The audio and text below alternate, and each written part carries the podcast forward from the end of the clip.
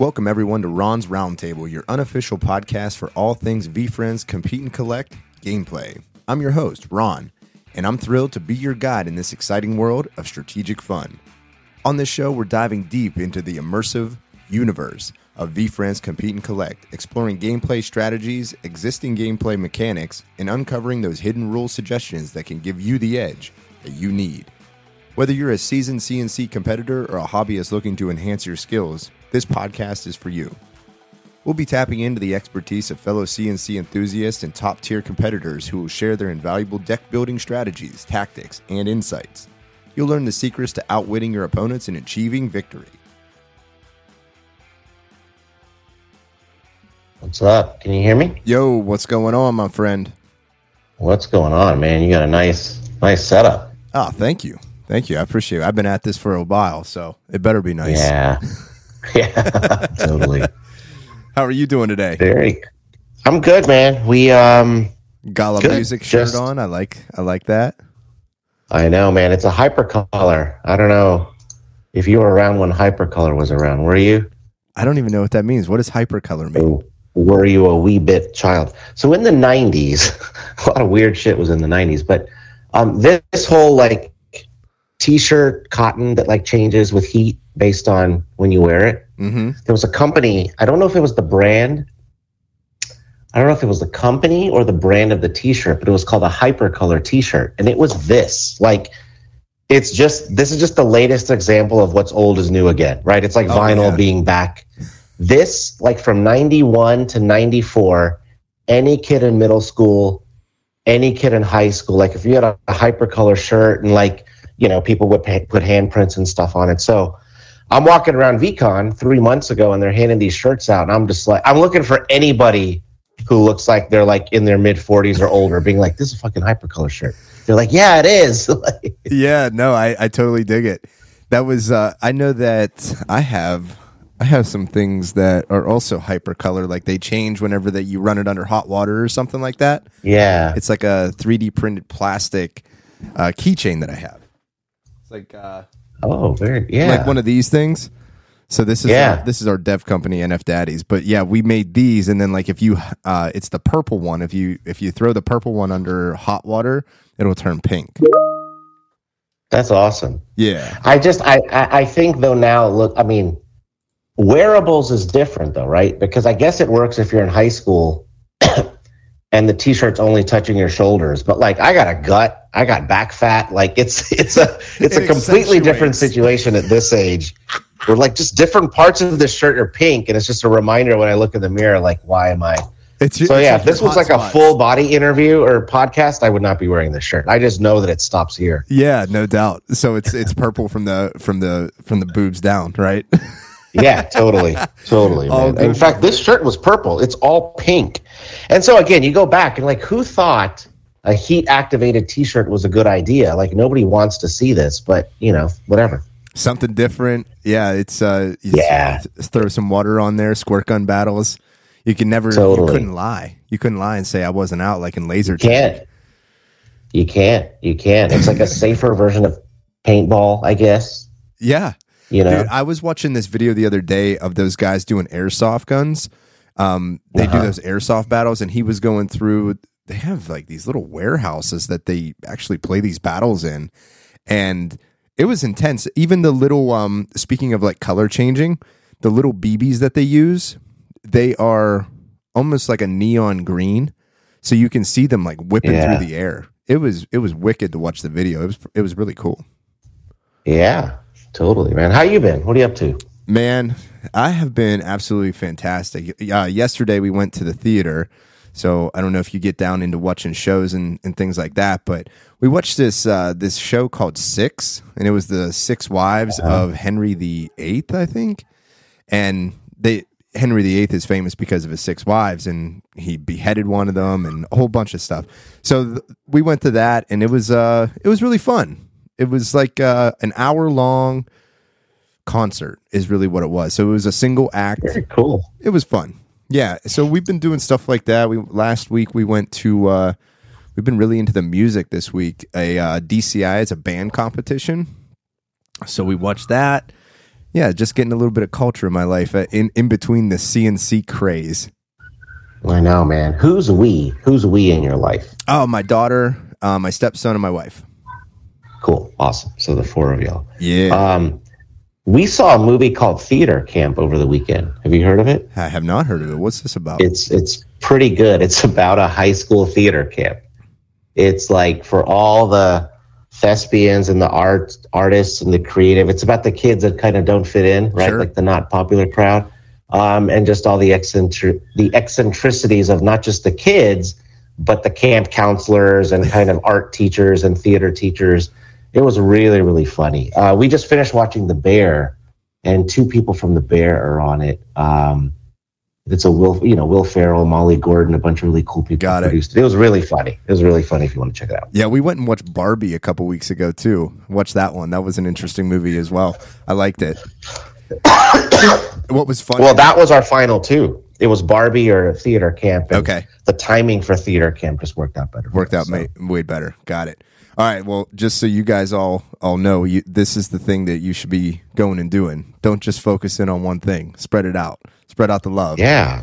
Don't get uh don't get sucked Life is way hard. too short. I know, man. I know. Whether it's whether it's the people you spend time with or what you call your career or where you live. I mean, you've seen, you know, at the PFP, the behind the PFP, but like I just I'm just fortunate that I've been able to craft a life where I've just done a lot of stuff. I've met a lot of people. I've and you know, none of it was like aspirational to go like up and to the right. It was just like I don't know, you only live one life. You only have so many waking hours. May as well try to explore and learn and absorb and build relationships as much as you can. So like yeah, do other shit. Like have other hobbies, right? Balance your life as much as you can. And that's the part too for me that's really opened my eyes and even with these cards and collecting in general and nfts and the only reason why i'm even into any of it is because i accepted something that i had no idea about and i just wanted to learn more and you don't Mhm. do that by just doing the same stuff over and over and over again Yeah. and it Yeah. introduces you to new people new ideas and and shoot i've i've taken a lot of the ideas from new stuff applied it to the old stuff that i was doing and made it better and it happens Totally. all the time all the time Totally. Totally. It's like when you get it's it's possible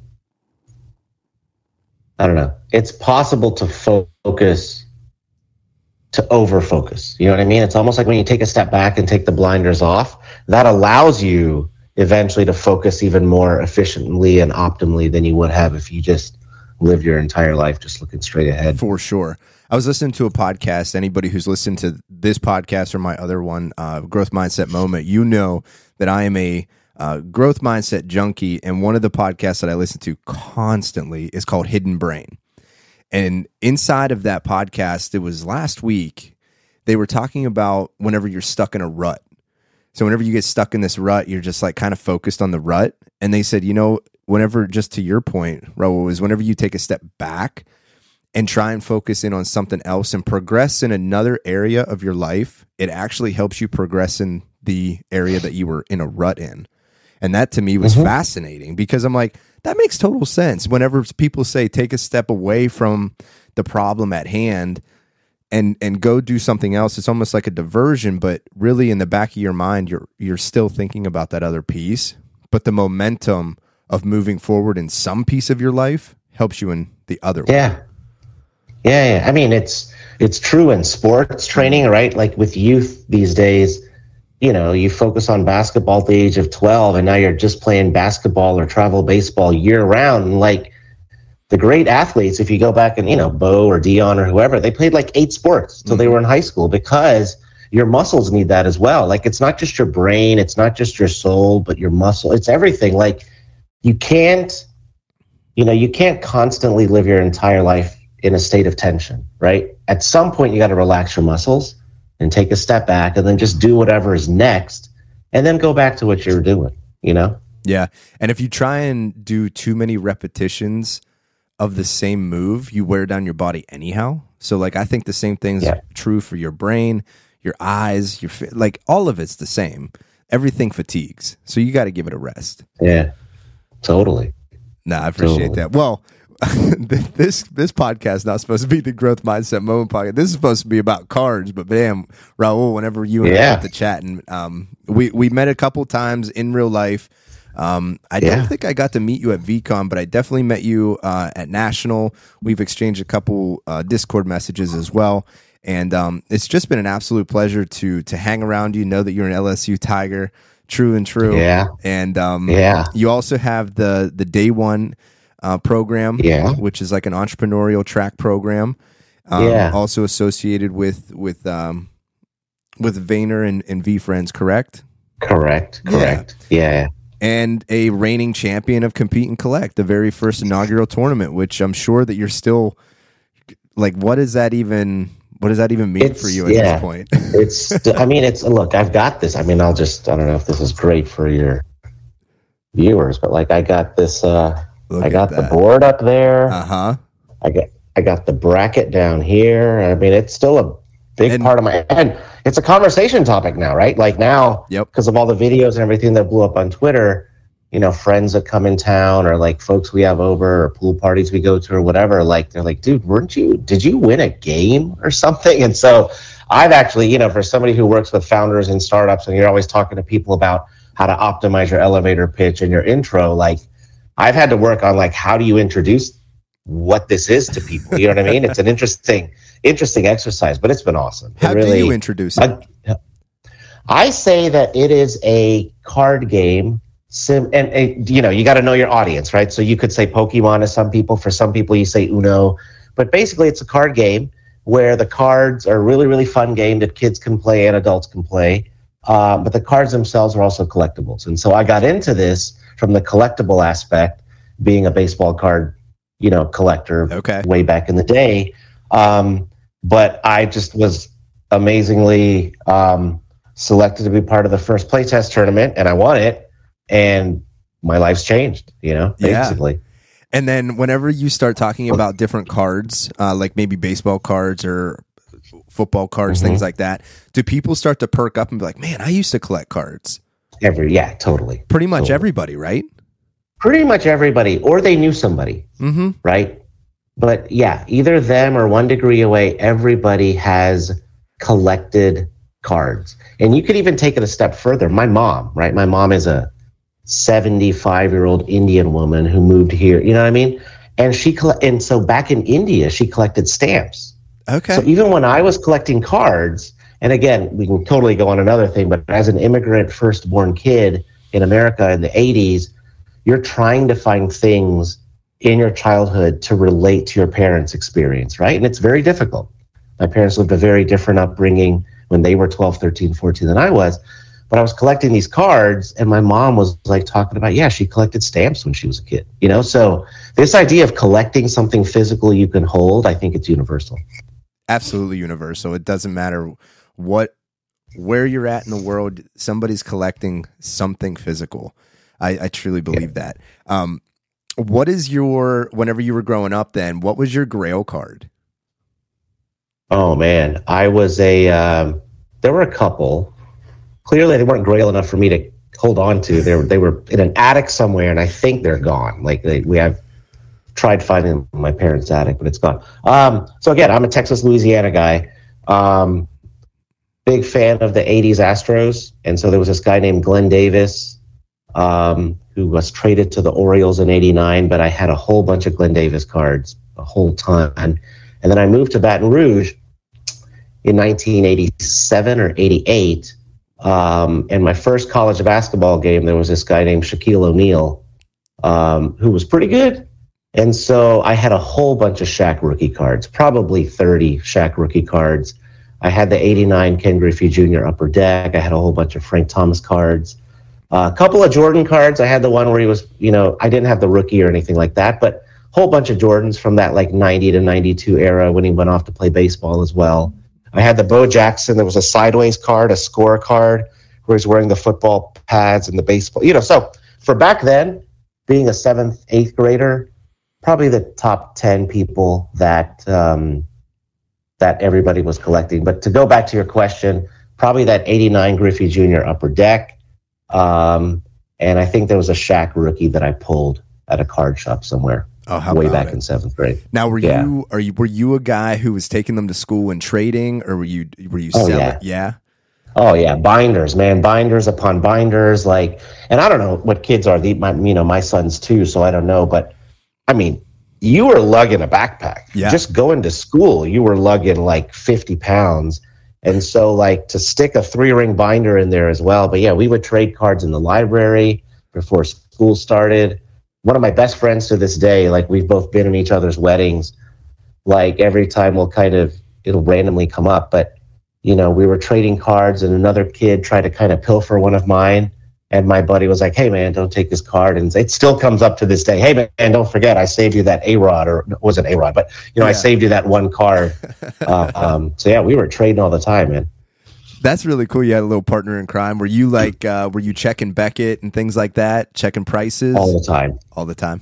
all the time. That was my first. Um, that was that was my. Uh, you know, thinking back on Beckett's and treating that like the Grail. You know, um, was my first really lesson in economics and markets and how they really work, and Truly. the realization that just because somebody printed a thing in a book a month ago um, is nice to talk about, but until you actually find a buyer, um, it's it's nothing.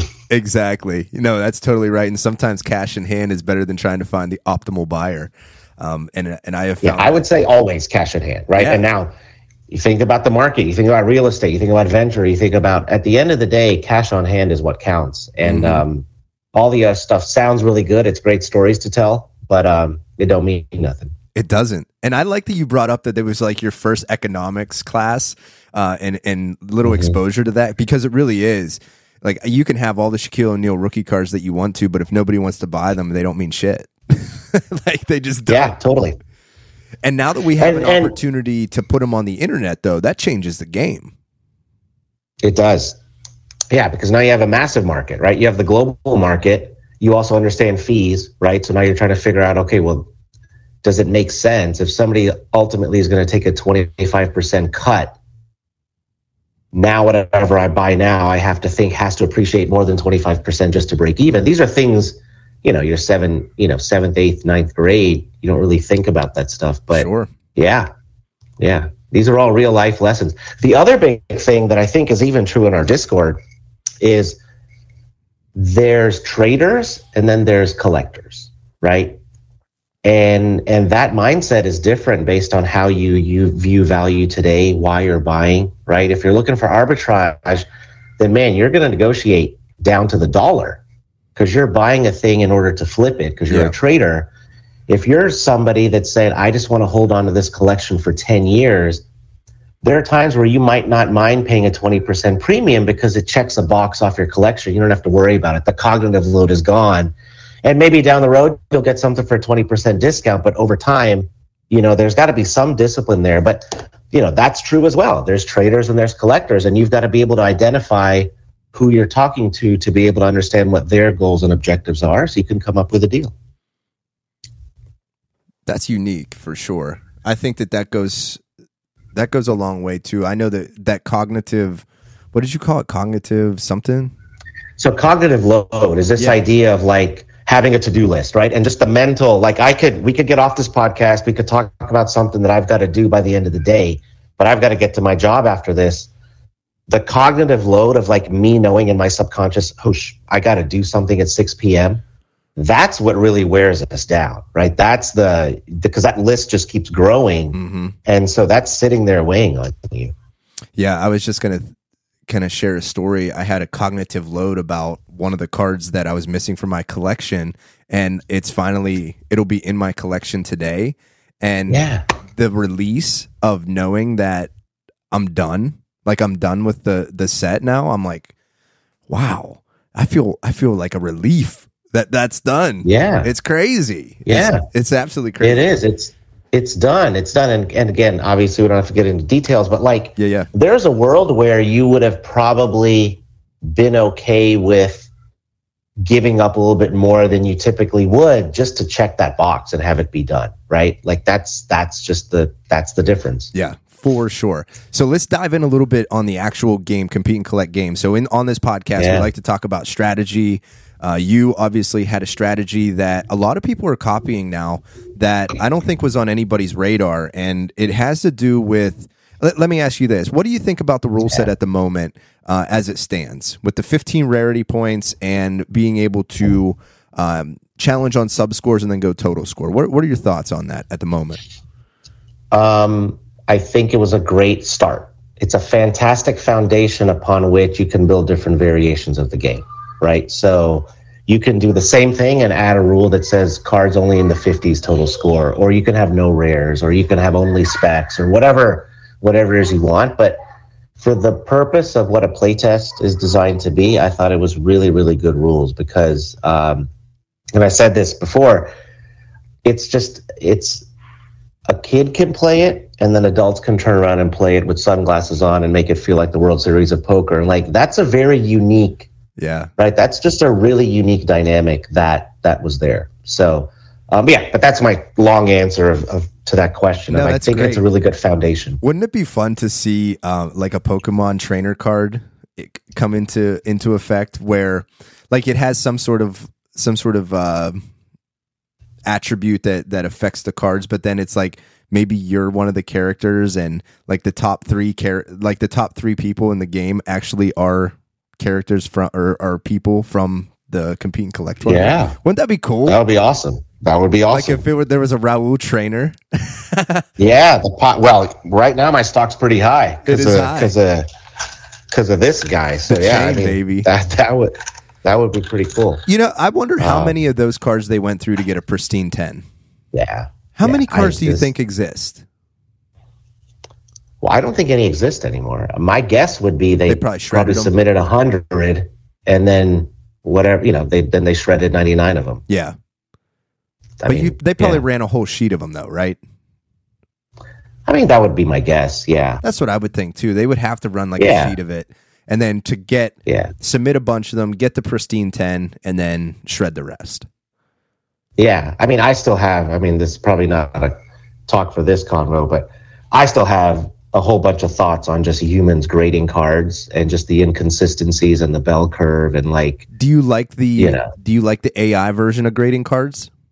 I think I do. Yeah. I generally don't. I mean, this sounds very Black Mirror, and I tend to think we need humans, and I believe that robots might destroy the world. Like, totally Sure. think that. But, but, um, yeah, it just, it's, there's just too, there's just too much variation. That's what I think too. I mean, I, I, I think about this all the time, and all these people sending 100 card submissions to PSA. I know it's all blind. I know it's all supposed to be blind and nobody knows anything, but you've got to be thinking they're grading on a bell curve. You've got to be thinking someone somewhere is like 100 cards came in, and so we can only grade at max 10 of them a 10. hmm I mean, I don't know. Yeah, that's an interesting concept because the uh, what was the the grading the grading system that um, that was right beside the VeeFriends booth? What Tag. tag? Yeah, tag. Yeah. their system was insane. So you get the So I dropped a couple off there. Yeah, please. Sorry, I didn't mean to interrupt you, but I dropped a couple off there. Still waiting to get them back. Yeah. So what you do is you get the industry grade. Let's say it's a nine. Uh, actually, you know what? Let's say it's a 10. Let's say you get a 10 as an industry grade, but they also give you the tag score, which is out of a thousand points. And then they break down mm-hmm.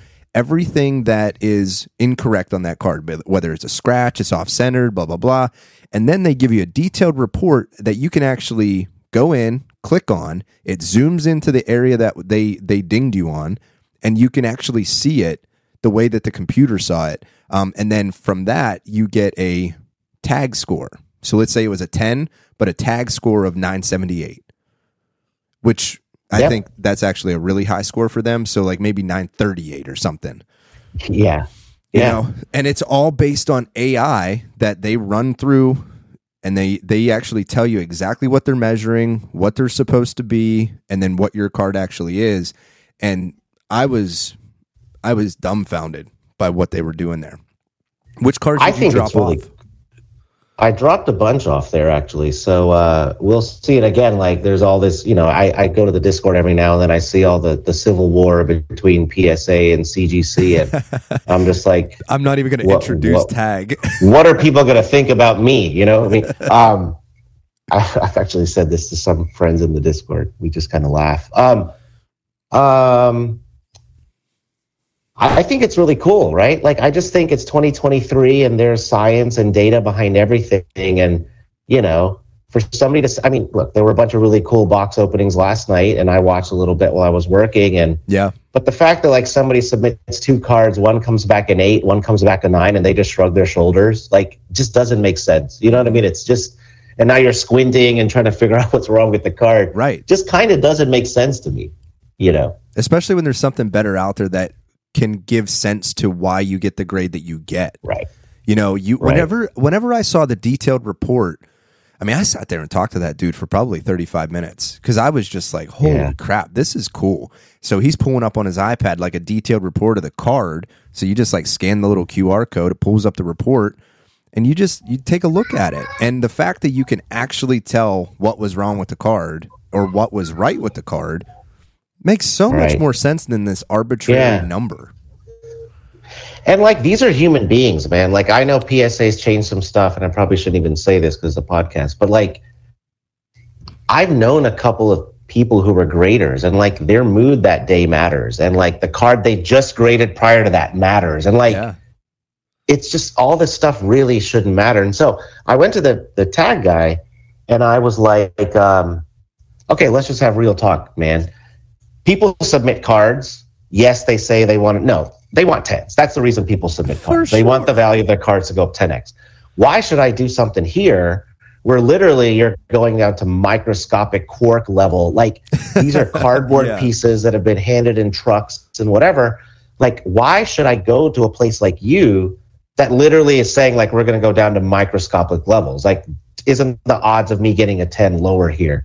And the answer was that, well, we have all the data. We've got 10 years of data now of different cards. We understand now what's realistic. So they've set a baseline of what realistic corners need to look like, eights, nines, tens, you know, in the past. And so to me, that was a reasonable answer. He's like, we're not looking for perfection. Sure. What we're looking for is where does this sit on the scale of what a reasonable 10, 9, 8, 7? And we'll just be able to give you details of whether it was centering or color or you know this or that. Um, so I'm pretty excited. Let's see what happens. Yeah, definitely. So back to the rule set though. Um, whenever you so you, you like the rule set as it stands right now, just for the prototype game. Uh, so some of the strategy that you implemented, because those of you who don't who don't know the game, um, take a look at some of the recent podcasts we've done and, and some of my YouTube channel to get an understanding of the game. So go there and then come back to, to this spot. But those of you who who know the game, 25s are king. And you created a deck that had cards that wouldn't necessarily be on the radar, but now they are on the radar.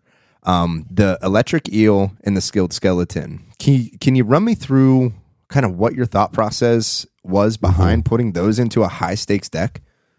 Yeah, so I'm just yeah, I'll dive into all of it, and it's really not that complicated. Sure. It's really simple. Um, so I've shared with some folks, but I was also fortunate enough. I've been collecting a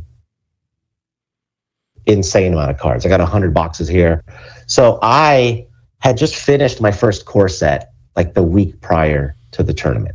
So going in, I had an advantage that I didn't have to go out and like buy cards or whatever, or crack slabs. I had a whole bunch of raw cards. So that's number one, the advantage.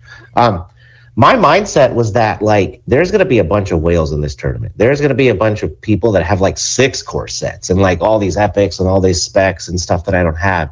And so I went in with a couple of design thoughts. One was everyone's going to have a 25. Like honestly, if I don't have a 25, I should have no expectation of winning a battle, right? And so then you go into it and you map it out, and people had shared spreadsheets. So I'm not saying I'm the only one who did this, but there's a very clear list of the 25 scores. And the eel and the skeleton, even though they're weak in the other two areas, fell into that list. And so, and it's very, it's actually, it's actually very symmetric. There are 16 cards out of all the cards that have a 25 score right? So that counts the eel, but it also counts the Persian. And I believe, don't crucify me if I'm wrong here, but I believe there's only four cards that have 24s across. Hmm. What's 16 plus four? 20. So for me, the characters to be involved in the deck was like it was a no-brainer. If you had the luxury of having them all in front of you, in my mind, it was like pick all the ones that have a 25 possibility and the three with 24 across. So that's how I picked my 20 characters. And then I thought to myself, okay, if I'm going in with this mindset of like a 24 is the same as a four, then my three, my four cards with 24s across are my weakest cards. And so those are the ones that I um, substituted the core for the very rares. And so then I thought to myself, if I'm in some sort of back and forth with 24s and I need an escape shoot, I can TTT and hopefully the very rare will win. And thus far, the very rare has always kind of won, even if it's gone head to head against a rare. But but that's kind of my logic of why to include those two cards. I agree that the strategy around those two cards is very different than the other ones because there's a lot more at risk because you're definitely going to lose if it's not on that 25 and that's just that's the poker player in me being like okay when that card comes up there's a game within the game and how much do i really want to expose myself if i'm not going to be able to call somebody on that 25 and do you like running those as your rare cards as well no i have so the other thing is i didn't go out and buy cards so i don't have i think if I would have had a rare of those two, I would one million percent do it. Yeah. You're right. That's another escape. I hatch. think that that's that's the way to run those cards, and I've talked about this relentlessly. I think that the skilled skeleton is a better play than the energetic, or what is it? Uh, yeah, energetic eel, electric yeah. eel. Uh, just because there are more cards that have the skill that you could tie with versus cards that have the stamina that you would tie tie with with the uh with or, or um yeah with stamina with the eel. What are your yeah. thoughts on that? Like, do you want to tie more? Do you want to do you want to win more? Do you think that there's more opportunity for you to actually hit on the skeleton versus the eel because there are more cards with 25 skill? What do you think? I think they're the same. Like I said, my mindset is the same. When I look at the eel and the skeleton, I see the same exact card. I see a 25 and I see two losing numbers. Like I'm telling you, that is my mindset. Yeah. I don't I don't draw a difference between again, unless the rules change. To me, a 16 and a 23 are exactly the same. I, yeah. I'm going in with the headspace that I'm losing. And mm-hmm. so to me, both of those have 125 and the game is then how do you get to the 25, right? And that just depends on whether you're attacking or defending. Yeah. You know, there is a scenario where there is a scenario where you're attacking and you call the thing that's an 18, I forget what it is, the aura, I think, on the eel. Yeah. There's very much a scenario where I look at the board and I'll just take the loss because you're right. You don't want to play it out, right? Because I, I heard you, I think it was on your last podcast, but like, and that's okay. Again, drawing a poker parallel, it's okay to fold a decent hand Absolutely. when you think the other person might have a better one. Like, what do you think about folding your hand and not showing the person your card? Yeah, it's very interesting. I saw that on one of the tournaments last week. Mm-hmm. I think the norm thus far has been to show. Yeah. So I just, yeah, I, th- I think you show. I think right now that seems to have been a norm at the tournament. Um, yeah. Because I, I think I, it gives you show. a competitive advantage not to show, because then the person that you're facing doesn't know. Right. Especially in a, like a best of three, a best of five. Series. Yeah I think folding that card, don't show your opponent, is definitely a competitive advantage. And I'd like to see, um, I'd like to see us as a community come around and say what we want versus do we just leave it yeah. open ended? You, it's your choice. Um, because in poker, it's your choice, so you don't have to. You just say, "Hey, I'm yeah. sorry." Have you seen that? Have you seen people defer and yes. be like, ah, whatever you want to do? Because I wouldn't do that. I mean, I'm a pretty competitive dude. Like, yeah, if I think I should show it and you're like, yeah, I'm not going to show you, I'd probably I think there are definitely three players right now that play in pretty much all the tournaments that fold their cards a lot. And um, mm. Josh Courage is one of them. Uh, Greek God yeah. is another. He he folds his cards a lot.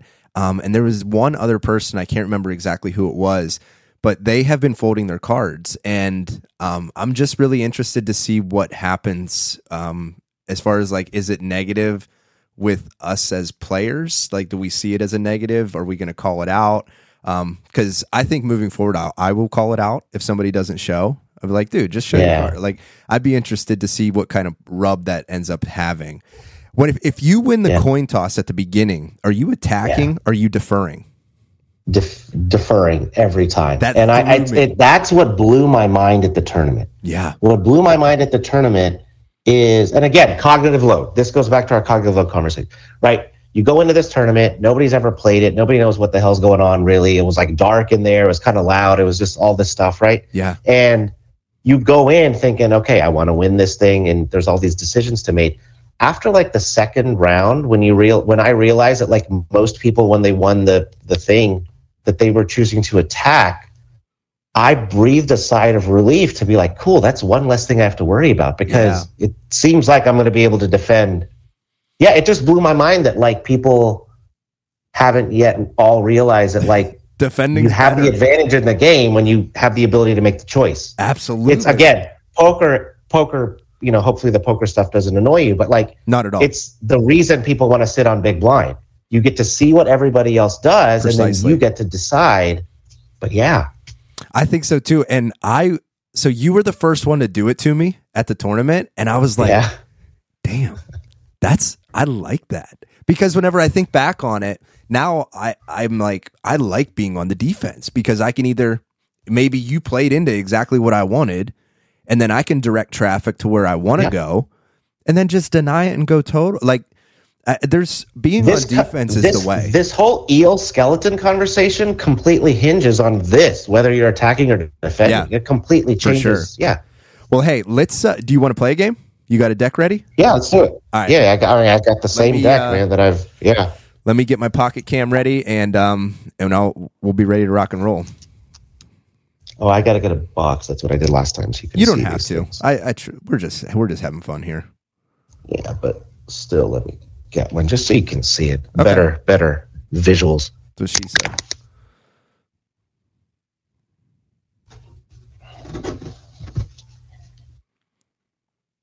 Guys, the, those of you who listen to the podcast, you know that this is always the time where like shit kind of goes silent for a minute until we get things rolling. All right, let me audio off on this. Admit this guy into the meeting.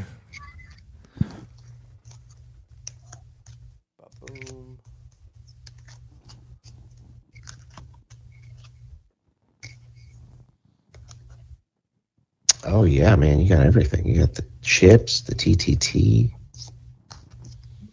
All right, cool. Let me uh, let me load up the my OBS here. And then where you? Because I like to screen record the gameplay. I think it's uh, I just Mhm. think it's important for people to see how to play it.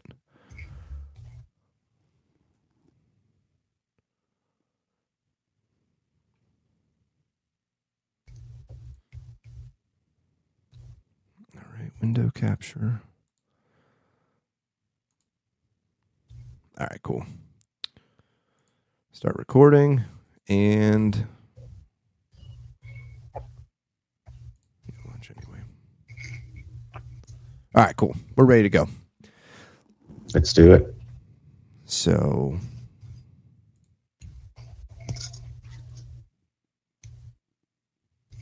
that one was goofy. All right, so call heads or tails. Heads. It is heads. You'll probably what? Defend first. I will defend first. Yes. All right. Do you want to? It's you like- want me to shuffle again? It's I like looking in the mirror. Um, let's just shuffle for like two seconds and Okay. maybe a cut or something. And Got it. I've had an issue right now where like my rares just keep sticking together, and it's really yeah. So I like before. Well, I don't think top loaders were designed to be shuffled. It's really one of the bigger. I don't think so either. But what I've been doing is instead of because before what I was doing was like I was stacking all of all of the rares, very rares, like on top, and then all the cores. I've now like intermixed the cards Yeah. before I even shuffle, Yeah. just to try and get Yeah. rid of that. You almost have to like pre-randomize before you shuffle. Okay, we're ready. Yes, sir. I attack stamina. I'll attack skill. Deny. Aura. Accept. Whoop. 24. 25. I got 24. I was going to call TTT. And then I was just like, Oh yeah, you would have got. It's Yeah. like it's too early. it's just too early. All right. So you got three All right, man. in Aura. Three aura off the bat. Yes, sir. And now you on the tack. All right, on the attack. Let's go aura. Deny. Stamina. Accept. You got that eel? Your your favorite. I was trying to bring it back to skill. Just, yeah. Just to try it out. All right, so you got two stamina. Nice. Early. That was personal, not for me, but the eel. I'm sure the eel felt a little bit of redemption. He probably does. I talk a lot of shit on the eel. I talk a lot of shit on the eel. uh, let me attack stamina. Uh,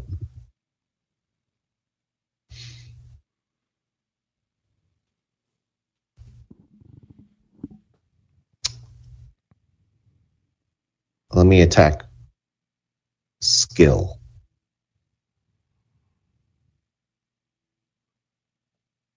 Deny. Aura. Hmm. Total score Mm, 90. 74. Oh man, you got me, buddy. Nice. Dang. Whew, I Well pulled, played. I pulled you away. I pulled you away from your Yeah. strength. One one one. All right, you got the attack. Yeah, let me move these things up so you can see everything. All right. It's me, huh? Yes, sir. All right. Let's do what are the blue ones again? Uh, so these are aura, stamina. Got it. So it's the same way from my view. Yeah, I awesome. didn't Thank have you. any. Sorry. I didn't have any yellow. I didn't have any yellow No, it's all good. chips. It's all good. Um, let's go with aura. Deny stamina. Deny skill. Accept Twenty five. twenty five. Hey, All right. There we go. This is where the game gets wild. These these tie pots. yes. So I was working on a couple things, and this is a little bit of alpha. So I'm working with Dale on a different, um, on some like cards to use. Mm-hmm. in where like you don't get the pot, but you have to power up your spell card with your gems, or Uh, or with one of your wizard cards. So I'm calling them spell casts. Oh. So you can either power them up with this, with like a gem, or power them up with like a hollow wizard. Oh, well, I got a whole bunch of wizard cards, man. So sign me up for whenever. do, you know. yeah, So anyhow, that's something that that we're working on. There's like a bunch of different variations. that's awesome. All right, you Yeah. reta- you retain the attack. Hmm.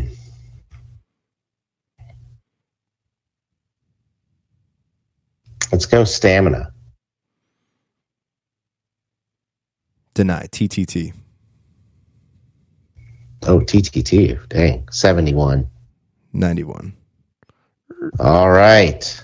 All right. So, you got 222. Oh, oh, and you get the thing. Oh, man. yeah. So Well played. all those. All right, All right. So you are stacked. In and then my skill. TTT is used. All right. You're up, correct? Yeah, I attack All right. aura.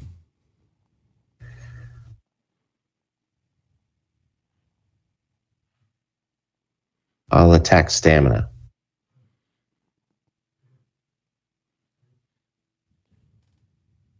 Deny skill. Accept. Twenty five. 25. Ooh, three into there. All right. This is it, man. I lose a skill, it's over. All right. Still my attack. Go stamina. TTT Very rare. 108. Good call. Yeah. Whew. Took out my heart pick though. I know. And then you get one of each. So I've got three, four, and I can't see them when they're. St- yeah, there we go. I got three, four, and three. Is that what that is? Yeah, let me Oh, sorry. Yeah, so you got one, two, three, four, one, two, three, four, four, four, three. Yes. Four, four, three, and you've got five in the middle, right? Five of the Yeah. skill. One, two, three, four. All right. Yep. You have a much more approached on your side. Well, it don't matter, man. You're there. You're almost there. Okay. I'm attacking, correct? Yep. Um, aura Accept. 25. 25. Nice goat. I just All right. uh, thank you. my goat just came in the mail. It literally Oh, just came in the mail. nice. My wife just uh, ga- brought it in. That was the card. So cool. it's the coolest card. it's the I think. card that I was missing. Ooh. All right. We tied on that, right? We tied on that. Yeah, and it was the first. Yeah, it was just one Good. aura. All right. Who's attack? Oh, I'm still attacking. Yep. Got it. Okay. Yep, still you. Um.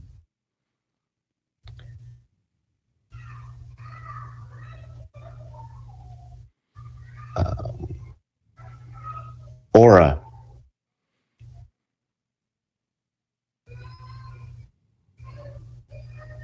Deny. Stamina.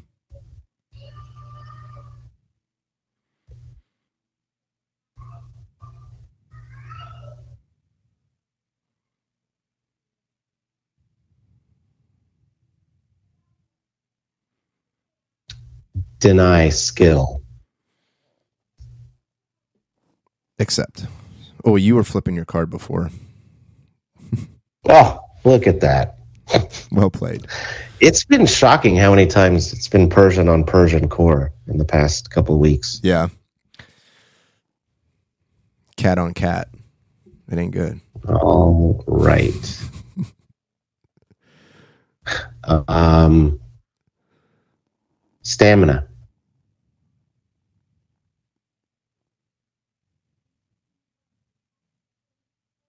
Deny. Skill. Accept. 25. Tw- 25. Nice card. the bur- Yeah. the burglar and admiral are very similar guys. They're like they're like cousins. Uh, so that's well, we don't have enough skill to go in the middle. Yeah. This is about to All right, still me, huh? Mm-hmm.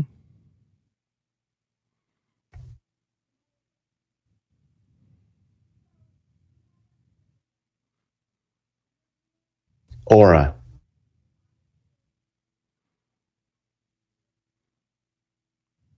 Deny. Skill.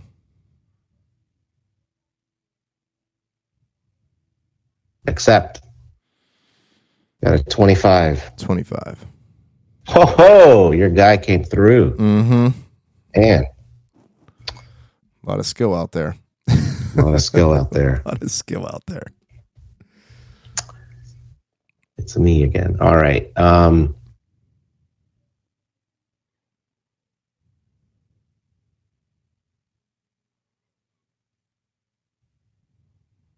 Aura.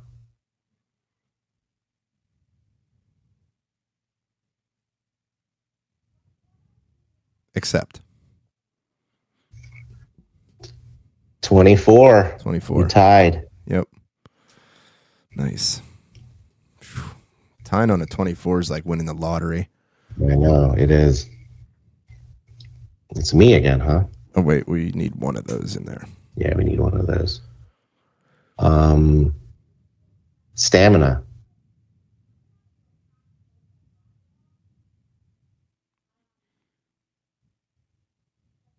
Deny. Skill.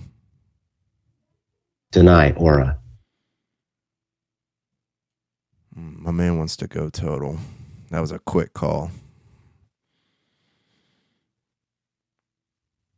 I know you're running very rares.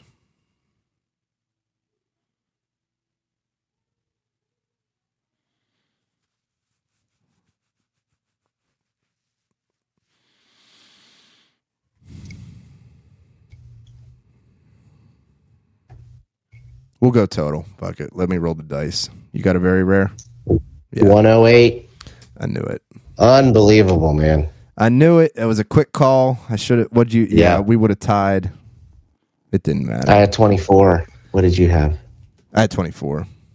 Yes, we yeah, would have pushed that. tied.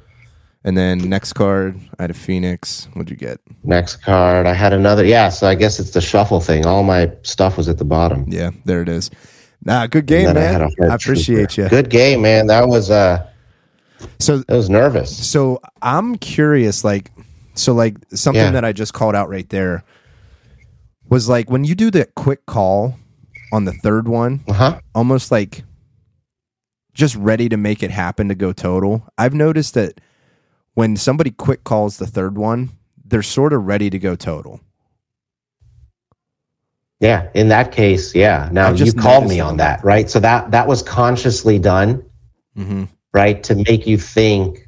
Now, see, you took that step, but some people might be like, "Oh man, like maybe he was sitting on an eel and he just played his hand right to get to that final twenty-five. Like I knew it just depends on how what you put me on, and you put me on exactly what I had. yeah, which is the, awesome. The thing about it was, is I knew that you, both your cats played, your goat played, your eel was already played, so I knew we weren't worried about that.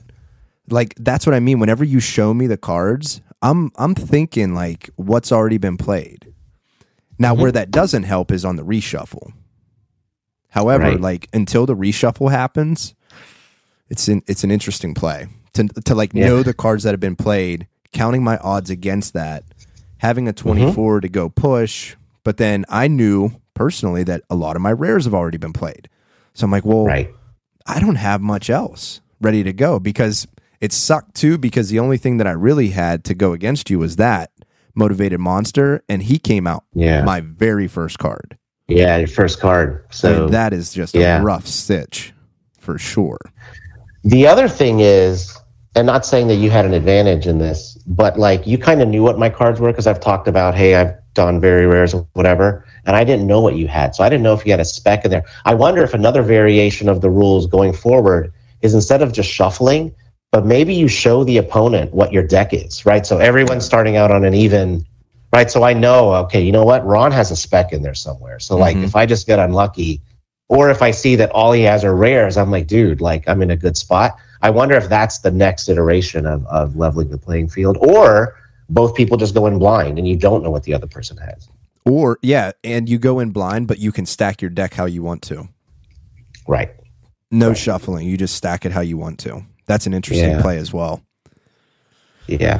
Well, Well- my one experience with that, which was at the the Oh, takeover so night, was horrible because I I was out in the first spanked. round. So, I got spanked by the child.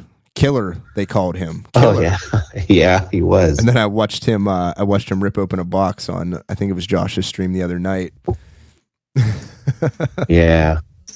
Yeah, he was. Well, does this this keeps me undefeated, man? I'm uh this was that was in the back of my head on that last one where you're trying to figure out whether to to call the aura. I was like, this could be This could be the this one. could be it.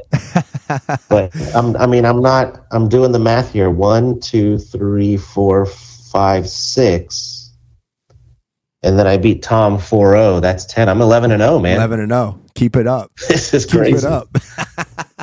I The love it. pressure just keeps Listen. mounting, man. I uh, we'll just. I'm just gonna open it on stream with you or on on this with you. Oh, sweet. So maybe if I can get this thing open. Was looking for my razor blade. I can't. I don't see it. I don't see it locally. That's all right. We got the tape off, so we're gonna open right. up this uh, The goat. the goat. Very cool. Yeah, I ended up making a deal on it. I uh, had to trade a couple cards, Mm. but it was. I think it's worth it. Like if you're gonna Yeah. play in these in these tournaments, you have to um you have to have this card. In my opinion. There's only 555. I mean, that's that you can't get around that. Yeah. You know. Right. My goodness. They didn't mess around on this one. This is which this is a- good. this You is appreciate box, the This is a box in a box. yeah the the nuclear shower protection. Like the only the only thing is is like I take the risk of getting excited and tearing the card because there's so yeah, much. you gotta be careful. All right.